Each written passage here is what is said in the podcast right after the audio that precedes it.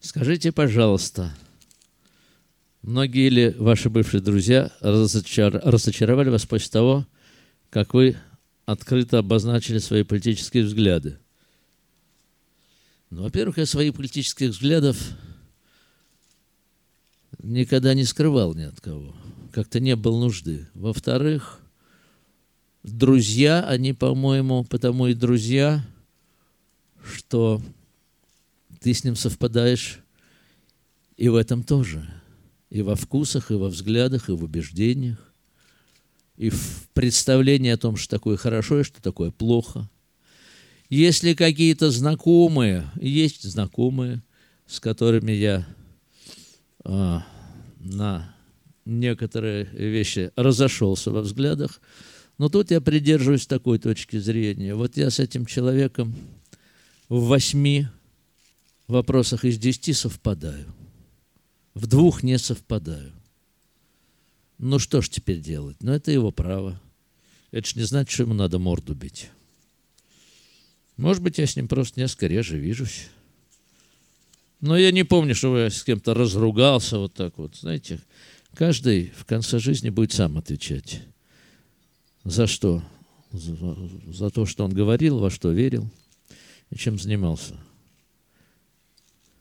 Как вы считаете, движется ли Российская Федерация к формату СССР в худшем его проявлении? Вы знаете, все равно не получится. Может быть, кому-то этого и хочется, не получится, потому что Советский Союз существовал совершенно э, в других условиях. Не было интернета, не было информации. Очень легко было повесить железные занавесы убедить людей в том, что черное это белое, и люди верили. А сейчас тоже верят, но а, вот такой занавес не получится уже все равно. И а, не знаю, у меня с каждым годом э, я много путешествую, я много снимал фильмов про путешествия. У меня с каждым годом растет ощущение, что Земля очень маленькая, она болеет, ей вообще сейчас нехорошо. И вот эти все ураганы, и землетрясения, и необъяснимое изменение климата, и то, что жизнь исчезает просто в океанах на глазах. И то, что происходит сейчас между людьми, это, это звенья одной цепи, какой-то планетарной. Э, на нас влияет Солнце, на нас влияет космос. И надо просто, надо это пережить. Надо это пережить, оставаясь э, нормальным, разумным, неозлобленным человеком. И желательно слушать поменьше вранья и поменьше истерик. Возможно ли как-то попасть в вашу команду? В какую такую команду? Занимаюсь дизайном, полиграфией и видеодизайном. Но это очень здорово, что вы этим занимаетесь, но у меня команды такой нет – у нас есть телекомпания, но там сейчас практически на договорах все работают. Люди, которых я знаю уже много-много лет, и а, они проверенные, и, насколько мне известно, вакантные места отсутствуют. В машине времени тоже. Как-то всех хватает. Мы, кстати, записали пластинку. Можете нас поздравить с этим делом. Назовите, пожалуйста, три любимых фильма. Вот почему три? У меня 50 любимых фильмов, и там 100 любимых книг. И как можно из них выбрать три, когда они, чем лучше, тем они разнее. Как можно сравнивать э, там, фильм «Кабаре» и фильм «Последний дюйм», например. Это же разные эпохи, разные страны, разные режиссеры. Э, я вообще очень люблю кино, и я с большим интересом сейчас смотрю на то, как во всем мире, в цивилизованном, настоящее кино а, перебирается в сериалы. И как у нас это пока еще, к сожалению, не получается, получается очень редко.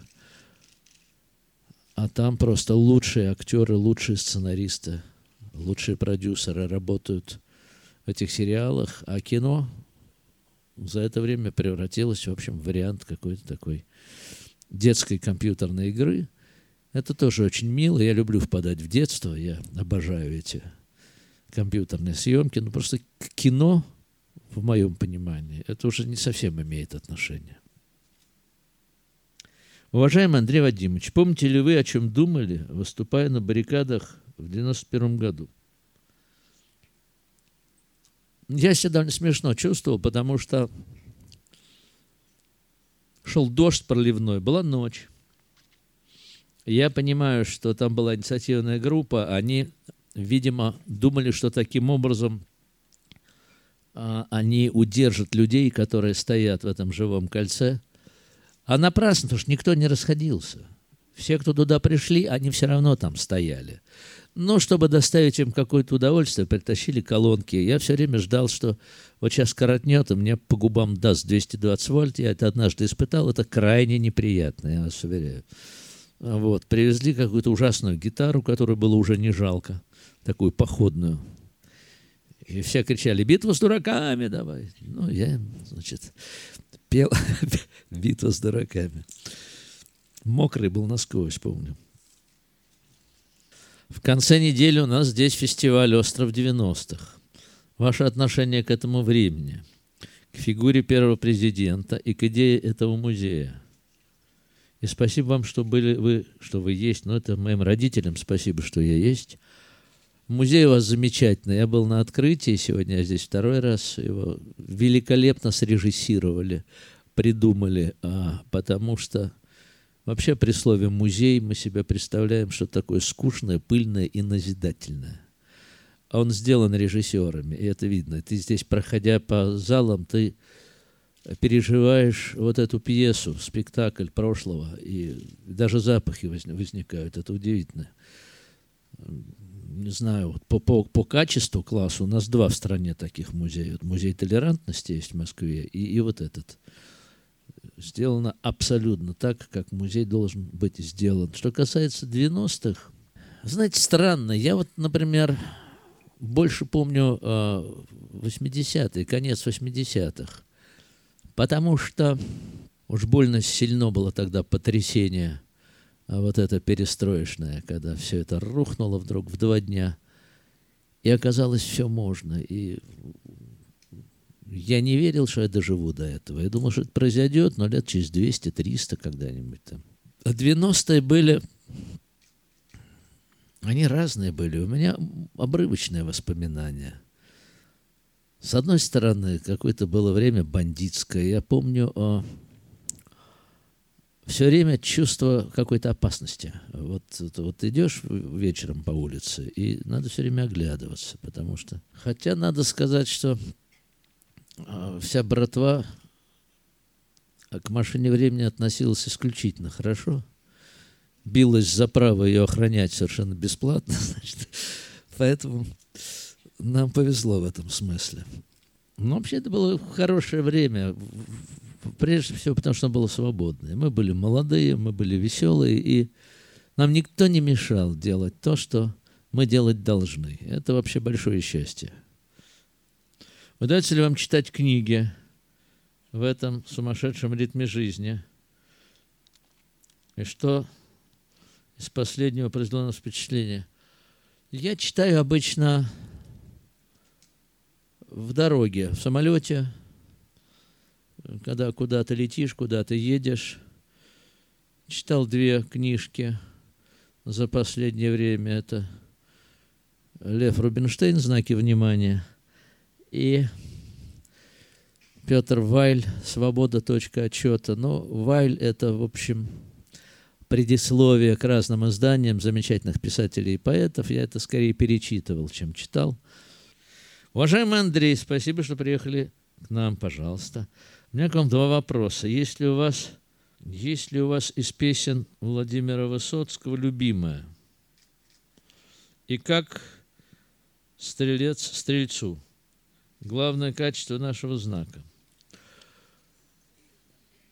Что касается Высоцкого, вот удивительно, я никогда не старался запомнить его песни наизусть. Я категорически противник вот этих ежегодных чудовищных совершенно вакханалий, когда артисты оперы и балета по телевизору поют песни Высоцкого – глаза бы мои не видели. Мне кажется, что вот не надо его петь. а, надо его слушать. При этом, как выясняется, я почти его все песни наизусть помню, потому что это настолько точно написано. Когда это написано безукоризненно, это запоминается само. Трудно запомнить плохие стихи. А стих совершенный, он, хочешь не хочешь, остается в голове. А что касается стрельцов, скажу вам по секрету, как стрелец стрельцу. У нас совершенно офигенский знак. Мы замечательные люди. Но у нас есть один недостаток. В нашей эмоциональности и увлеченности мы часто бываем невнимательны и иногда немножко бестактны к близким. Мы это тут же замечаем, но лучше бы этого не делать, чем сделать и потом заметить потом. Вы вели программу «Смак». Да вы что? Я не только вел, я ее еще придумал. А сами любите готовить? Я, между прочим, люблю это занятие, потому что, во-первых, голова отключается совершенно. Ты работаешь на интуиции, на ощущениях. Во-вторых, для самого себя готовить глупо. Значит, э, ты готовишь для гостей. И вот когда ты готовишь для гостей что-нибудь большое, чего-то много, ты думаешь о том, что к тебе сегодня придут замечательные люди, ты по ним соскучился, они по тебе тоже, что мы будем друг другу рады, что мы сядем за стол, выпьем как люди, а потом они будут закусывать и нахваливать вот то, что у меня получилось, вполне искренне. И, конечно, это продлевает жизнь, я вас уверяю. В каком возрасте написано марионетки «Битва с дураками»? А что послужило причиной? Ну ладно сейчас, а тогда? Ровно то же самое. Абсолютно. Битва с дураками это 73 год, а марионетки 74 И это очень смешно. Вот э, люди страшно хотят увидеть виноватого и показать на него пальцем, совершенно забывая про себя. Когда появилась песня «Марионетки», значит, шли в подполье, в хиповом, яростные споры – это просъезд комсомола или это просъезд партии, это про что? Я им говорил, ребята, это про вас. Это про вас всех. Потому что так, к сожалению, устроен человек. И так тоже устроен человек. Я вообще оптимист по природе, иногда не безосновательный, совершенно интуитивный. Но могу вам сказать, что довольно часто мне эта интуиция не подводила. Надо думать о хорошем. Мы этим самым хорошее приближаем. Вот в ноосфере Земли надо умножать количество хорошего. Когда люди смотрят 20 фильмов про то, как взрываются небоскребы, в конце концов взрываются небоскребы. И мы это все видели. Давайте вместе думать о хорошем и помогать близким, радовать их – я вас уверяю, это, это работает. Что такое тост? Это магическое действие. Я вас уверяю, вот я совершенно точно могу сказать, что если бы все разумное человечество имело бы возможность вот налить по чуть-чуть, кто что любит, подумать не надо даже вслух говорить, одновременно, о самом хорошем. А все ведь будут думать об одном и том же. Чтобы дети были здоровы, чтобы не было войны, и одновременно выпить. Вот я уверен, что земля бы вздрогнула, несмотря на часовые пояса. Но эксперимент такой провести мне до сих пор не удалось. Дорого.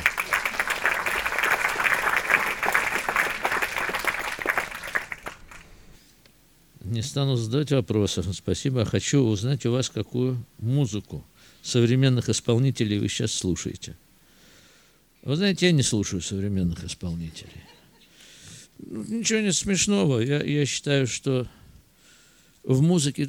Вообще я сторонник волновой теории. Э, Все состоит из каких-то фаз. Вот э, это не потому, что я такой старый пердак тут сижу, значит, хочу рассказать, что вот в наше время была музыка. Нет, нам действительно повезло, потому что в конце 60-х был действительно взрыв музыкального изобретательства – А перед этим был потрясающий взрыв в 30-х, начале 40-х годов в джазе, например, где были написаны великие мелодии, которые до сих пор играют все джазмены мира. И, а между этими были времена спада. К сожалению, вот из этого буйства фантазии, в общем, некоммерческого, получилась такая мощная индустрия, которая приносит большие деньги, этим заправляют очень серьезные люди. Артистов теперь делают. Делают их на очень высоком технологичном уровне. А делают высоких профессионалов. Но мне это не интересно. Я люблю слушать музыку вот тех эпох, когда она рождалась. Я обожаю старый джаз. И слушать и играть. Дайте, пожалуйста, совет, как воспитать маленького человека – с чувством собственного достоинства в современном мире. Вообще неблагодарное дело давать советы. Я вам могу сказать, что, во-первых, надо с ним общаться как взрослым человеком с самого начала. Вот с того момента, как он открыл глаза. Не сюсюкать, не лялякать, не вявякать, а разговаривать как со взрослым человеком. Я помню, когда мне было лет пять, это уже не маленький человек. Годам к пяти уже дверки закрываются. С двух до пяти человек получает основную информацию, которую он потом несет по всей жизни. Что такое хорошо и что такое плохо. У него воспитывается вкус, принципы. Мне отец читал «Облако в штанах» Маяковского и заводил второй концерт Рахманинова. Бабушка говорила, что ты ему читаешь, он ничего не понимает. А папа говорил, все он понимает. Вот я с тех пор раннего Маяковского помню наизусть. Может быть, я и не писал бы стихов во взрослом своем возрасте, если бы этого не произошло тогда. Не надо думать, что они маленькие. Они не маленькие. У них сейчас очень-очень все открыто. И захлопнется это быстро. Надо постараться ненавязчиво заполнить это хорошим. А дальше само пойдет. Ну, вот, собственно, все, ребят. Я даже не хочу с вами прощаться, потому что